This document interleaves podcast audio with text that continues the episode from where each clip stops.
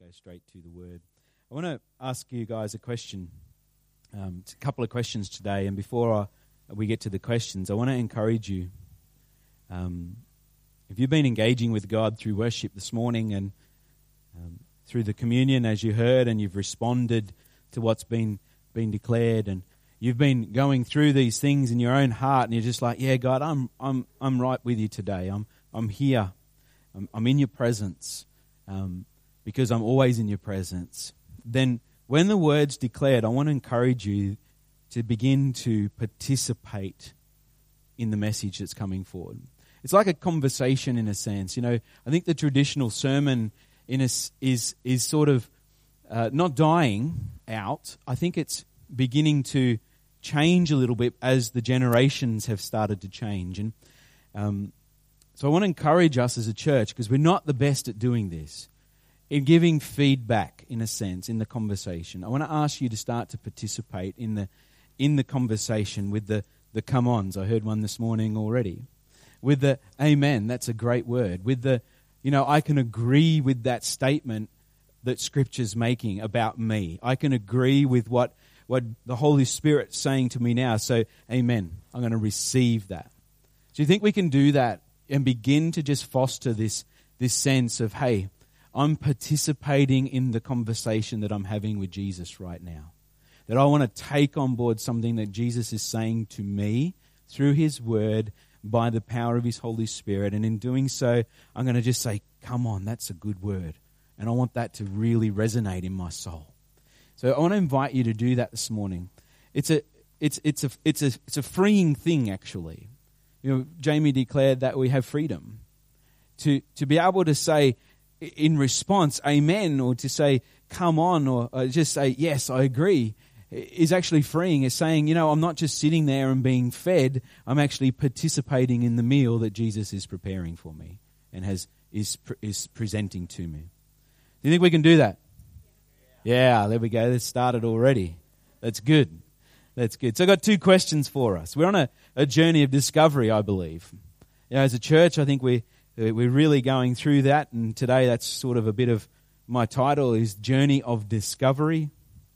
And uh, my first question that I want us to ask and, and begin to just ponder over as you hear the scriptures this morning is why has God got us, LifeSource Church, on a journey of discovering His love and grace? Why is it that right now, in the season that we're in, does love, grace, favor, um, all of that. Why is that coming up so readily right now this year? You know, you hear it spattered throughout the history if you've been here a long time, but why is the Holy Spirit sitting on this right now? Hopefully, we can answer some of that today. Second question How does God's love and grace help me today to overcome? And in overcoming, what are we overcoming?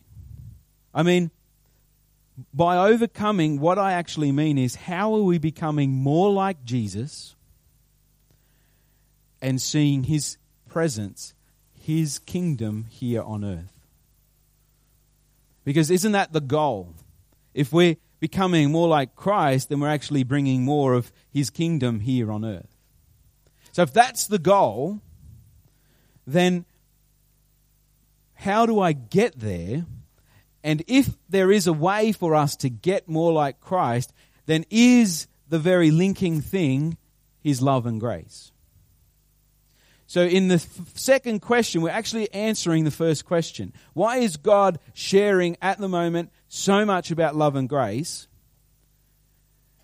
Which is answering the second question that says, because when you encounter love and grace, you actually encounter my presence.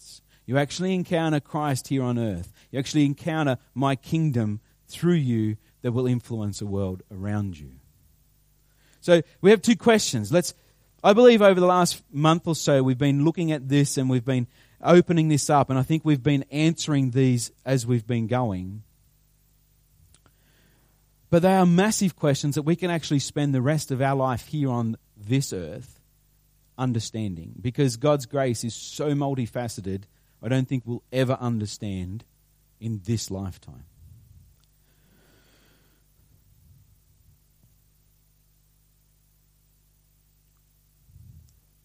In articulating the question, it actually gives us the opportunity to respond. Romans 5:1 says, "Therefore, since we have been justified by faith, we have peace with God through our Lord Jesus Christ." I didn't hear an amen with that one. Isn't it nice to actually know that you have peace with God? Come on. All right? You want me to preach on that one for a little while and then we might get a few amens at that. It is good to know that you have peace with God. That the fullness of God's wrath was poured out when? On Jesus. Right. So the fullness of God's wrath is already done, appeased, it's dealt with, it's done. And in fact, we'll find out a little bit later, was done since the foundation of the world. Okay? So, it's good to know that we have peace with God.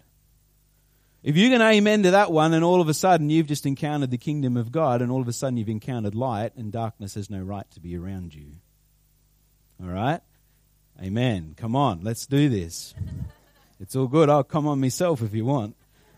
Anyway, verse 2 says, Through him we have also obtained access by faith into this grace in which we stand, and we rejoice in hope of the glory of God.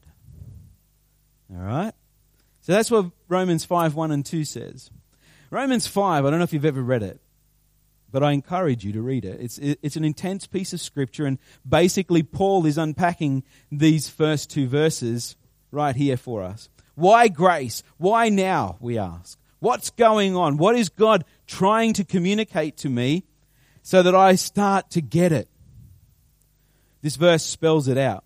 By faith we are justified, leading us to peace in God, through that which only God could do. Through that which only God could do.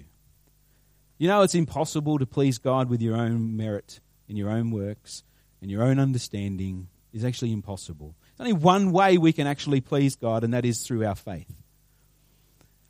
Because the Bible says to us quite clearly without faith, it's impossible to please God. So, there's only one requirement upon the people of God, and that is that we believe that He is God and that He sent Jesus Christ, His Son, in our place. And in doing so, in believing, in stepping out in faith, what actually happens is we please God. Not by our own actions, is actually pleased in God by what Jesus did. All right? He's starting to get the picture here, I believe. When we encounter imagery or this imagery of the cross, then we see our unrighteousness and our wayward heart from God and are impacted to believe. Jesus, who was God Himself, stepped into this world. He stepped into time. And in stepping into time, He chose to die. It would be foolishness for us to think that we killed God.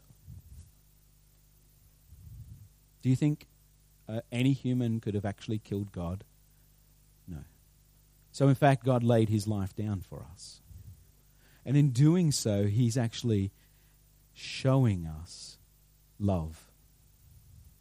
It's not just that he came, but it's that he laid down life to incorporate us.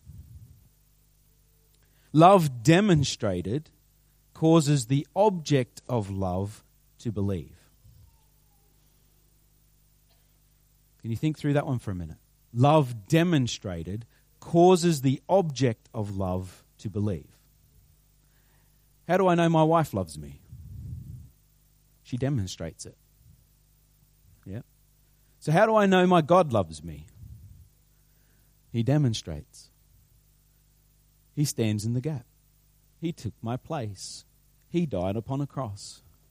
He took the fullness of his own judgment upon himself so that I could have freedom and peace, so that I could have life and liberty. You know, like however many ways you can say it, there's only one way, and that is he demonstrated his love for me.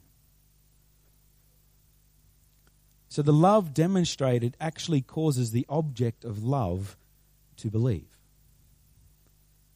Let me tell you, when you start sharing that kind of message with the world, maybe we might start having some success in our evangelism. Too often we're pointing people to the hatred side of evil, which is not God because he doesn't hate. Although he hates sin, we will we'll put that one into perspective because it robs us of our rightful position in him. Right? But we put our fear onto people of a coming judgment and a coming hell, and we wonder why we get laughed at because people don't believe in hell. But when we put it into the demonstration of Jesus upon a cross to die, all of a sudden there's something tangible and you get someone's attention. Okay, so hear what I'm saying in that. It's a very subtle shift, it's a very subtle change, but when people encounter the love of God, they will believe. Romans 5:17 spells this out for us simply and profoundly. Why then is God reiterating time after time the facets of his grace, favor and love? Paul says, "For if because of one man's trespass death reigned through that one man, much more will those who receive the abundance of grace and the free gift of righteousness reign in life through the one man, Jesus Christ. The more we hear grace, hear this, the more we hear grace, encounter grace, receive grace, release grace by faith, the more we overcome this world and reign as we are called to reign. The more we hear grace. Not the more judgment and condemnation that I hear that makes me want to work to please, to please God. See, that actually causes me to withdraw from God and withdraw from His people and not participate in the family of God. The more I hear about His abundant grace and the love of God and, and how much He does for me and has done for me, the more I hear of grace poured out, the more I begin to reign in life. Why is that? Because it's His favor at work in your life.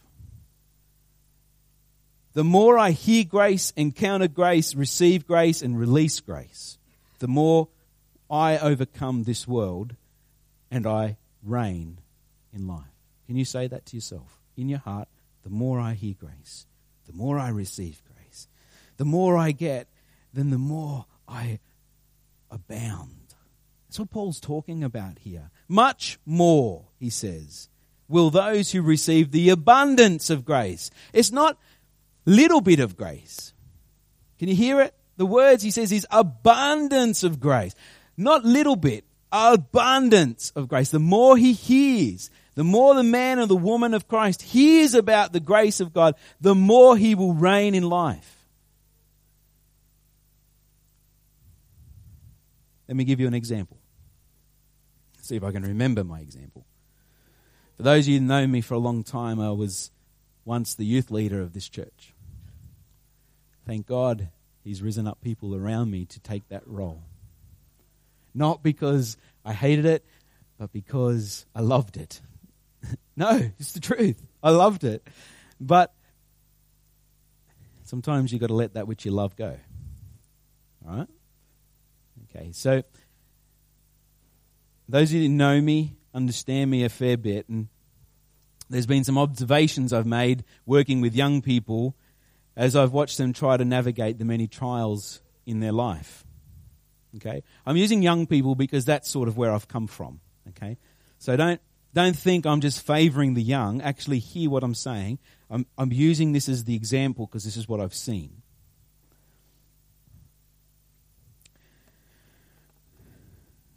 In fact, many of these could have been avoided. There's things that they've had to learn that could have been avoided if the young people had what we call godly wisdom. Is that right? Yeah? Or if they'd encountered God's unconditional love through, you hear this? Other members of this body. Mm.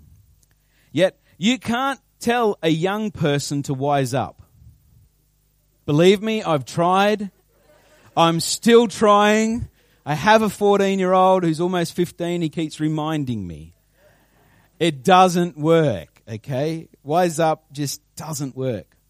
It doesn't go too well. In fact, what actually happens is the harder we lean on them, the more we try to encourage them, it seems the more that they actually rebel.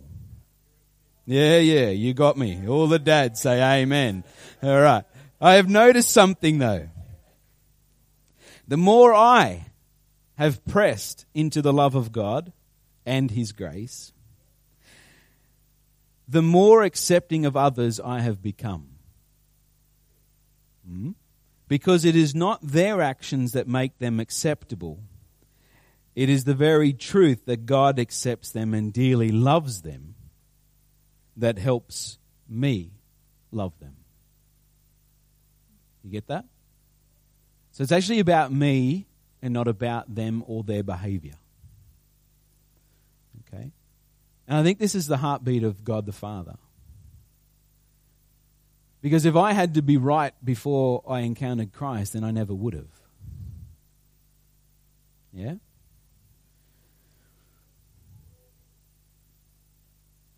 The more law and religion we try and force down their necks, the more they will rebel. We, in fact, actually drive them away from God.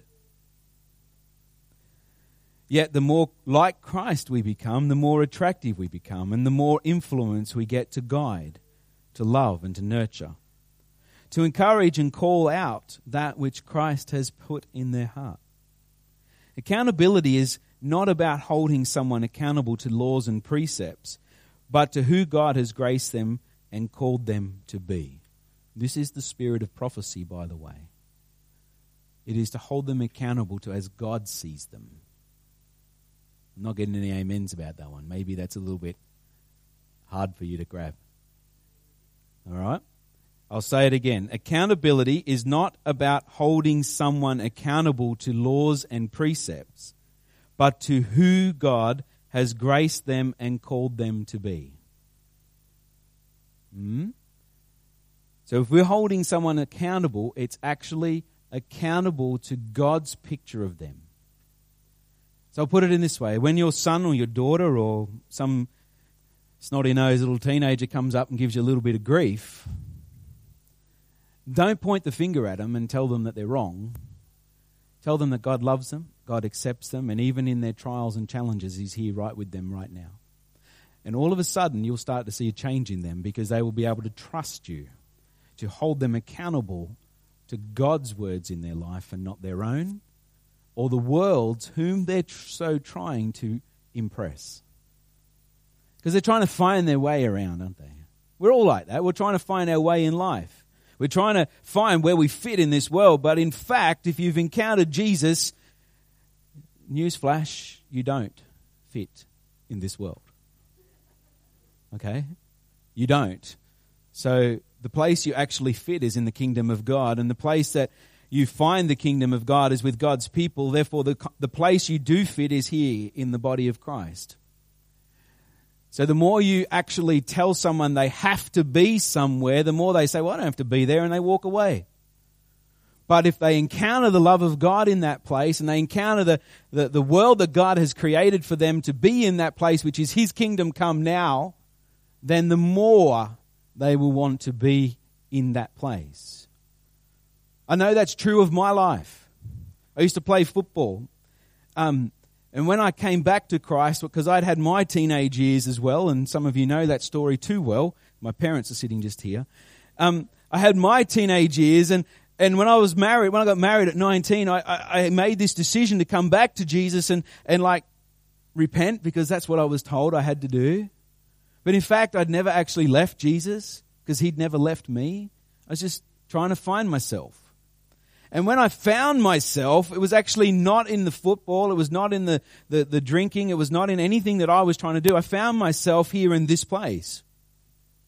And I found who God called me to be in this place. And out of that place, I have found joy. Out of that place, I have found fulfillment. Out of that place, I've actually found purpose for my life. So the more we reject God's drawing us to the body of Christ, the more we're actually saying, God, I don't want that. I don't want you. I don't want any of that. So I can stand here and by law tell you you should come to church because God tells us to not forsake. But that's not what you need to hear. What you actually need to hear is that God's drawing you into His presence, into His fullness, into that purpose with which He's called you. And the more we run from that, it just shows that we've encountered too much negativity coming from the law, coming from people telling us what we must and have to do. To do. Make sense?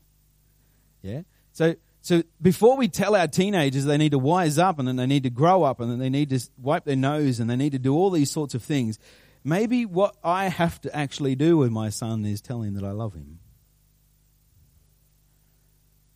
Yeah? And I'm proud of him.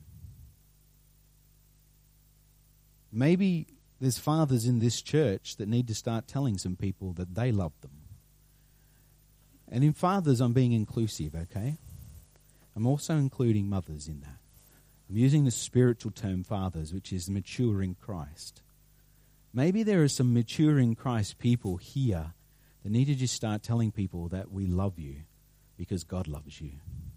And in doing so, we will encourage those who are less mature in faith. Put it in those terms for us.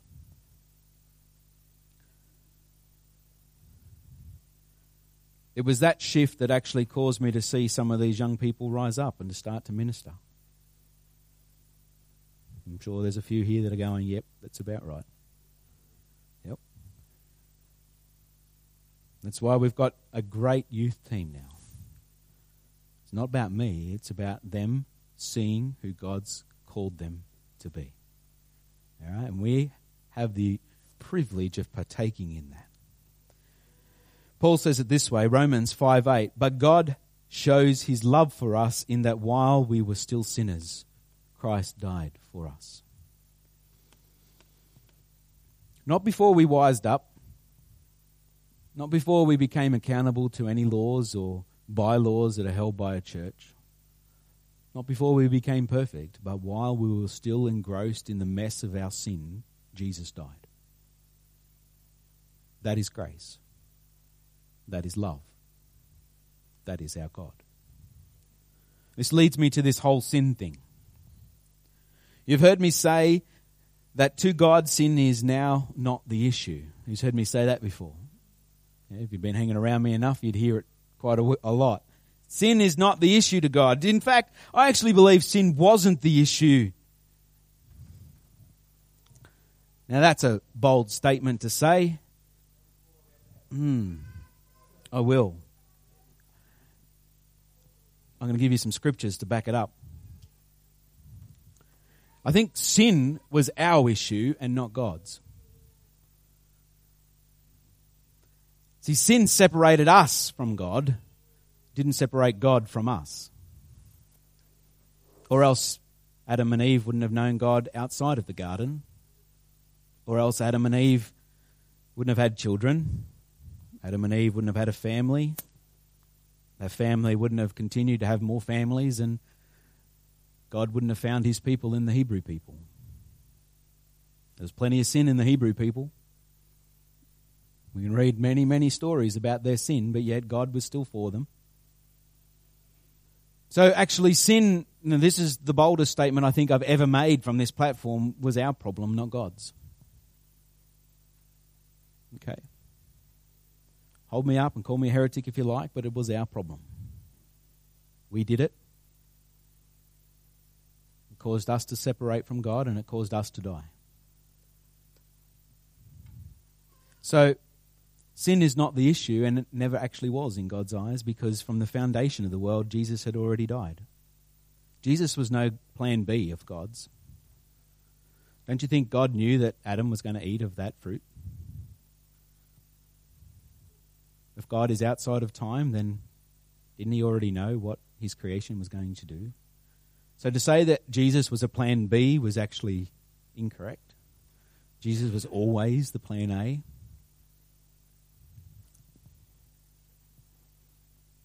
Calvary was actually the manifestation of God's wrath poured out onto Jesus for you and I, for all of creation which was actually achieved before the beginning of time. Matthew 25:34 says then the king will say to those on his right Come, you who are blessed by my Father, inherit the kingdom prepared for you from the foundation of the world.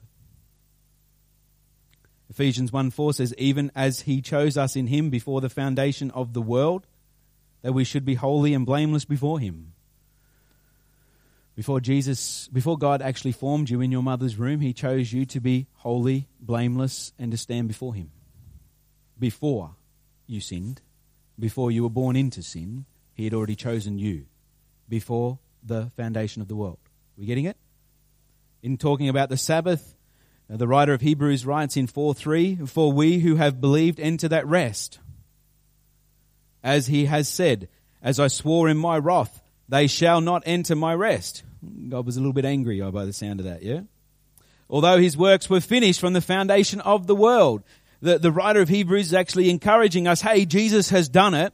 There is a rest and it's not held on one day. It's an actual eternal rest. It's found in Jesus Christ. And when you enter into it, you will enter into that rest. Rest not from your work, rest from the judgment of God from which I have established since the foundation of the world. Okay? We get it? Like the foundation of the world, Jesus had already done this. Hebrews 9:26 says, "For then he would have had to suffer repeatedly since the foundation of the world. Why? Because if his, if his sacrifice wasn't good enough, then once a year he would have to be sacrificed again. Thankfully, we're not under the law, or else Jesus would have to suffer again for me. Thankfully, I'm not under the law, or else Jesus next year would have to suffer again because you know what? I'm not perfect. I make mistakes every single day. But his, I do, definitely. His, Trust me. Just ask my son. Remember? We were just having that conversation. But yet, Jesus died once for all. Did it actually say there that Jesus died once for the Christian? Hmm. All. So his sacrifice is actually good enough for all. All. All people all people. And we have the privilege of inviting all people to that understanding. I'll keep reading that passage. Since, I'll start it again, verse 26. For then he would have had to suffer repeatedly since the foundation of the world. But as it is, he has appeared once for all at the end of the ages to put away sin by the sacrifice of himself. How can, how can this be? Like, my mind does not understand this in any way, as Jamie said in communion. I cannot grasp this foundation of the world statement. I actually can't. And in myself, I can't grasp the statement that I made that Jesus, or that, that sin's not the issue. But in Him, I begin to understand this. Because God is eternal, is He not? God exists outside of time. Time is this start and end. He does say, I am the Alpha and Omega. We get that. But He exists outside of that.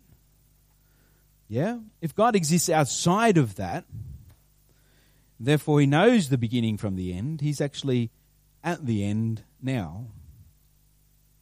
I get that. He's there. He's actually, he was there when I was nine and a half and I said yes to him. I saw the light and I was set free. He, he was there at 19 when, when I was playing footy and I still was not sure whether I was saved or not saved. He's here today as I'm speaking to you and maybe saying something wrong. Ooh, imagine that he was there before I was nine and a half and actually saved. He was there. He was there. So if he was there, was he there in the midst of my sin? Yes. Based on what Jesus had done before the foundation of the world and also based upon my future confession in Him. Therefore, the people that you're witnessing to need to encounter grace, like I'm just explaining it to you. They might be lost in some pretty rough choices in their life. But if they're actually saved in Jesus, then aren't we just then holding them accountable to what God said about them already? Isn't Jesus already, as it says in Hebrews 9, appeared once for all at the end of the age to put away the sin by the sacrifice of himself? 1 Peter 1:20 says, "He who foreknew or he who he was foreknown before the foundation of the world, but has made manifest in the last time for the sake of you." So your job is actually to make manifest the person of Jesus Christ to those who have not yet heard.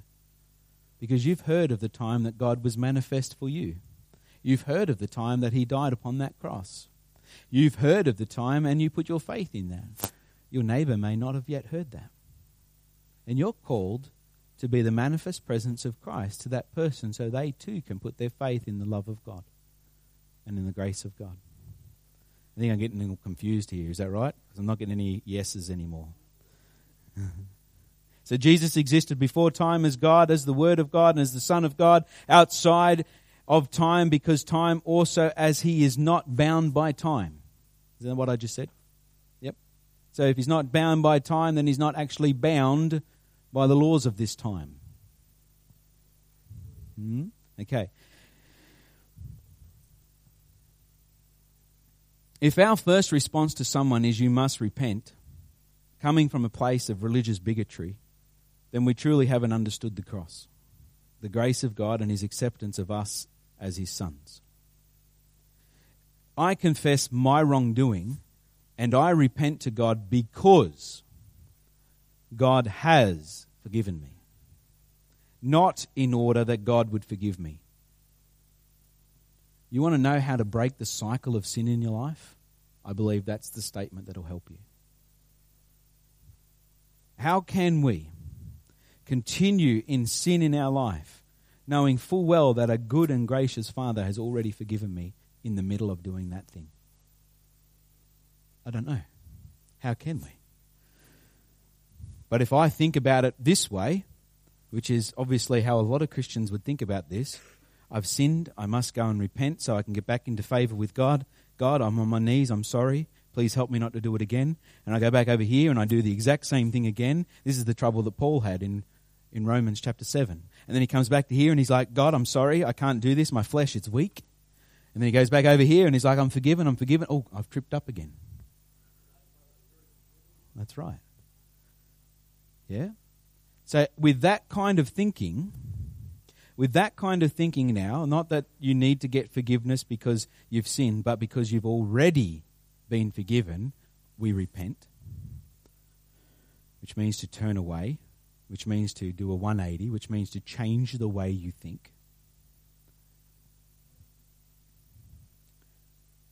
Hebrews 4 14 to 16 says this since then, we have a great high priest who has passed through the heavens, Jesus, the Son of God.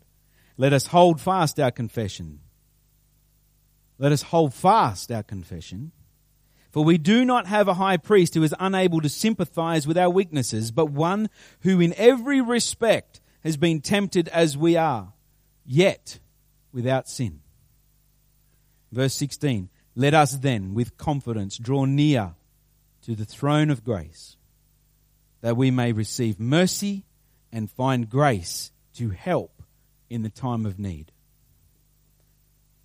You want to know how to overcome sin in your life? Now, I'm not talking about the sin that has you that has you separated from God, that has you outside of salvation. I'm talking about those things we do every day. I'm talking about those things that are not godly in our lives. I'm talking about those things that do not shine the light of Jesus out of my life. And we know we all have some of those that we just got to overcome. Is that right? Okay. So if you want to know how to overcome them, the only way to overcome them is your faith that Jesus, being the high priest, knows full well that which you are being tempted in, knows full well that you need grace and favor to overcome those things, and in doing so, in your agreement with Him, you step into the reality that you are already forgiven, and you will encounter the throne of grace, and you will receive mercy and find grace in a time of need. So, what we tend to do as Christians is we go and we play a little bit with the things that we know are not good for God, but they tend to have something that has some sort of flesh control over our body. We, we really like it. Like gluttony, for one, I really like to eat. Okay? And, I, and I'll toy with the eating a fair bit, as you can tell. But if I've got the mentality that I can just come over here and ask God to forgive me, then who is God? He's just the guy that forgives me of my wrong so I can go back and do wrong. That's a pretty weak image of God. It also doesn't help me because it actually communicates to me at a subconscious level that it's okay, I can sin, I can get away with it because I can just go and ask God for forgiveness later on. So if you tick me off, I'm going to knock you out and then I'll go and ask Jesus to forgive me. Is that right? Like, I'm sure some of us Christians have said that once or twice. Like, Jesus said, turn the other cheek, but I'm going to turn around and knock you out in a minute because you're just getting on my nerve. Seriously, guys, this is how we think. It's okay because I can just come back to Jesus and ask for forgiveness. Well, you actually never stepped outside of his forgiveness. Radical thought right there. But when you encounter the fact that he gives you grace because his throne is grace, and he actually not just gives you grace but mercy. You might have heard me say that mercy is receiving is not receiving everything you deserve. So in a just in the justice sense, I deserve death, but I received mercy because Jesus took upon himself the death. I didn't get the death that I actually deserved. And grace is the opposite in the sense that it's receiving everything you don't deserve. I don't deserve forgiveness even when I'm in the middle of the thing that I'm doing wrong. But if I actually sat there and said this, let us with the confidence draw near to the throne room of grace. I'm in the middle of whatever it is I'm doing wrong, whatever it is that's got control in your life. And I'm like, okay, I need God's grace right now. I don't feel it. This food tastes pretty good. But I've got God's grace now, and if I press in, I'm going to receive mercy, and I'm going to receive grace, which is the favor of God to overcome that which we are being tempted with. It's in the middle of that, you would have heard me say that we actually got to start to speak, that we have the mind of Christ. If I've got the mind of Christ, I'm not going to do the things that disrupt the mind of Christ. It's a grace thing to say, I'm overcoming this, instead of saying, okay, God, it's me again. I just got this real pain of condemnation in my heart. I've mucked up again. But he deserved it. I smacked him in the mouth. Like, seriously, I will only find victory when I bring Jesus into the wrong that I'm doing. When I find Jesus in the middle of that and he's saying to me, It's okay, you've got grace, you've got favor. Guess what? I'm now yuck. That is disgusting. I don't want anything to do with that and I walk away from it because Jesus has led me out of it. It happened to me with swearing, guys. And if you know me, you knew me before I came back to church. I used to, I had a real bad mouth at work. I used to work with a guy who's had a mouth, had his every second word was the F word, literally, and he knows who I'm talking about. Every second word, I could repeat it for you if you like, but it just doesn't sound good. It's horrible. And I was sort of hanging around him a fair bit because we worked together, and all of a sudden my mouth was a lot like that. And I could control it around my mother because that's the way my dad brought me up. So I had a really nice mouth around my mum, but in the end, I let a couple out in front of mum, and didn't I feel guilty?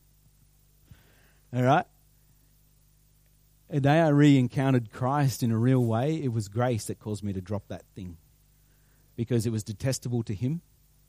And when I, and I accepted the fact that it was detestable to Him, and that He'd given me the grace to overcome that, and He'd given me power. And in the middle of that, He started to give me power. I then overcome it. And thank God I haven't sworn for a long time. There's times I've wanted to, because sometimes you just need to have a good old F bomb sometimes, you know what I mean? That's what you feel like on the inside. You're like, no flesh, get back down again. But really, grace is actually that you've overcome that. You've overcome that. I need to finish. I need to finish because you guys have gone quiet. I don't know how to wrap this up. I don't know how to land the plane, guys. Yeah, I, I, I did that already and I thought of food. So maybe that'll finish it off. All right. Let me say this repentance then is agreement with God, it is a return to who we are from the beginning, what Jesus paid for, and how he sees us. It is a return to the penthouse, to the palace, to the place of favor. Repentance is actually not about seeking God's forgiveness, it's actually about returning to who God has called us to be. And when we find ourselves in the penthouse, when we find ourselves in the favor of God, when we find ourselves in the place that God has placed us and called us from the beginning of time, I don't want to participate in those things that upset God anymore. So it's not about overcoming sin, it's actually about overcoming your own thinking and realizing that God is calling you to be accountable for who He's called you to be, which is His son, His daughter, His king, His priest, the love of His life, the one He pursues, the one He's given His Son to die for on the cross, the one who He's put His Holy Spirit into.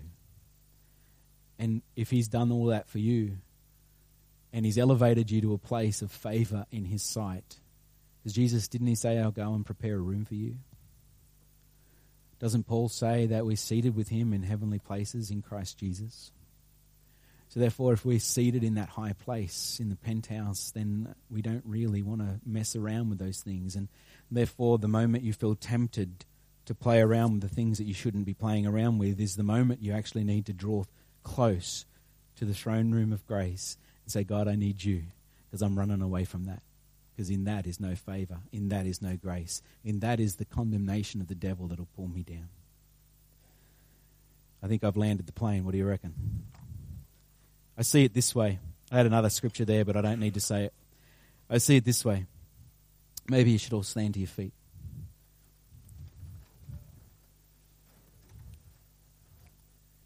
I think we've got this image that Jesus had a little trickle of blood on the cross.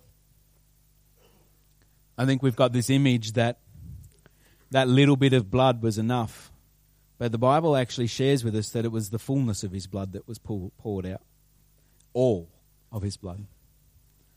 I think I think we fail to forget that in in the heavenly respect, it was his blood that was poured upon the mercy seat of the Ark of the Covenant, the presence of God, that which is holding over us and therefore declaring to God continually that we are righteous and holy before Him because it's based upon Jesus' blood, not upon our own.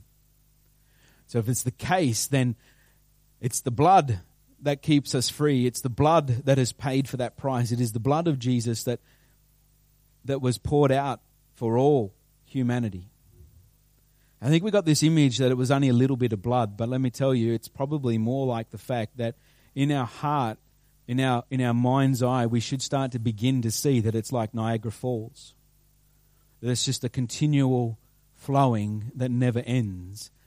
And when we walk away from God or when we step into this place where we're not pleasing unto God because of our own actions, we actually need to step into the cleansing flow of the blood of Jesus, which is continually being poured out for you. If it was done at the start of time, then it's even now effective now. And then in his spirit, if we see it like the pouring out of rivers of living water, as Jesus would say, then it's more like this unending flow of the waterfall. I don't know how much water's in Niagara Falls, but I know it's a lot. If there's that much water in, and you relate Jesus' blood to that much, and therefore anyone can step into that at any time, then all of a sudden we've got a great picture of Christ and a great picture of God's love. And I think today maybe some of us need to encounter the light of God and the love of God in the way that they need to step into the cleansing flow of Jesus' blood. So I'd ask you just to bow your, bow, bow your heads and close your eyes right now. And if you want to encounter the love of Jesus, then I want you to pray this prayer with me. Because Jesus' blood was enough for all. And in your heart, all you need to say is, Yes, I agree with that. Yes, I believe. And therefore I receive salvation. I am saved to be set free. I am saved to overcome. I am saved to be a light unto this world as Jesus has called me. And right now, in my heart, if this is you and you want to participate in this which we call the life of Christ, I just ask you in your heart, say, right now in my heart, I agree. I say amen. I say yes. I say yes to you, Jesus. I say yes to you, Jesus. I say yes to you, Jesus because your life is more important. Your resurrected life is only is that which calls me forward. Your kingdom here and now is the mandate you have given me. And I accept your death upon the cross.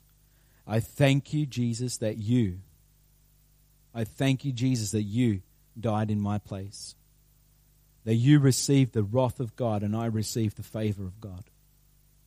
I thank you that on the third day you rose again, Jesus. I thank you you rose into power. And I thank you that your resurrected power, the same spirit that rose you from the dead, now rises me from the dead. That I am born again, free. That I have received mercy and grace. That I am a new creation in Christ Jesus. And I believe that you are my Lord and my Savior. I ask for your grace upon my life, not just to forgive me of sins, but empower me to move forward to see your kingdom here and now. Thank you, Jesus. Holy Spirit, would you just confirm that into their hearts now, I pray? That they are saved, holy, righteous before you, sons and daughters of the Most High God. Hallelujah. God, you are so good. You are so good. Lord, those of us that have been struggling with different things in our lives right now, we just give them to you. Maybe just as an act of that, maybe you just want to take and just hand it to God in, in the physical sense. Just give it to God and say, God, please take this from me.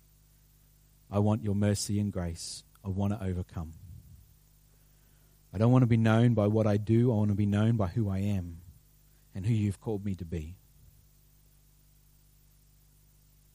We call out that which you see in us now, Lord God, that which is grace, that which you have paid for, that which you have prophetically spoken over each of us. Holy Spirit, I ask that you would confirm in our hearts that image that you see of us even now.